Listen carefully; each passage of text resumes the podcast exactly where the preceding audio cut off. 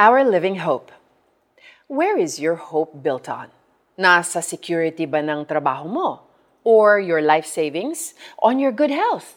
Thanks to a healthy diet and regular exercise? On a charismatic leader and his grandiose promises? On the amazing advancements in science and technology?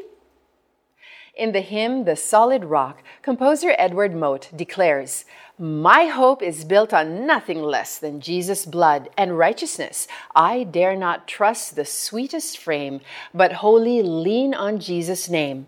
On Christ, the solid rock, I stand.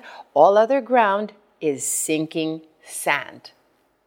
The solid rock speaks of the Christian hope, the ultimate hope that has already come to life in Jesus of Nazareth. Nung nagsimula si Jesus ng kanyang earthly ministry, he proclaimed, The time is fulfilled and the kingdom of God is at hand. Repent and believe in the gospel. Christ came to earth to save sinners from sin and its eternal punishment and lead them to eternal life. But his mission is beyond that. He came to usher in the kingdom of God, to establish God's rule on earth and to prepare his followers to reign with him forever in God's new creation. That new creation is the glorious new heaven and new earth, where God will dwell with everyone whose Savior and Lord is Jesus. We can anticipate this wonderful future because of Jesus' resurrection. Through Christ's resurrection from the dead, everyone who entrusts their lives to him becomes born again to a living hope. That living hope is an inheritance that is imperishable, undefiled, and unfading, kept in heaven for you. Where is your hope built on? May it be on Jesus, because all other ground is sinking sand. Let's pray.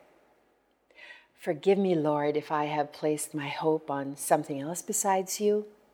Take my life that I may be born again to a living hope anchored on your resurrection. Amen and amen.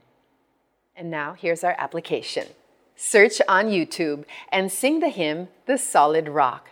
Reflect on the lyrics. What is the hymn saying to you?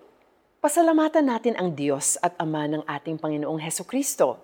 Dahil sa laki ng habag niya sa atin, tayo'y binigyan niya ng isang panibagong buhay sa pamamagitan ng muling pagkabuhay ni Heso Kristo mula sa libingan at ito ang nagbigay sa atin ng isang buhay na pag-asa. Makakamit natin ng isang kayamanang di masisira, walang kapintasan at di kukupas na inihanda ng Diyos sa langit para sa inyo. 1 Peter 1 verses 3 to 4. I'm Joyce Burton Titular. May Jesus always be your living hope.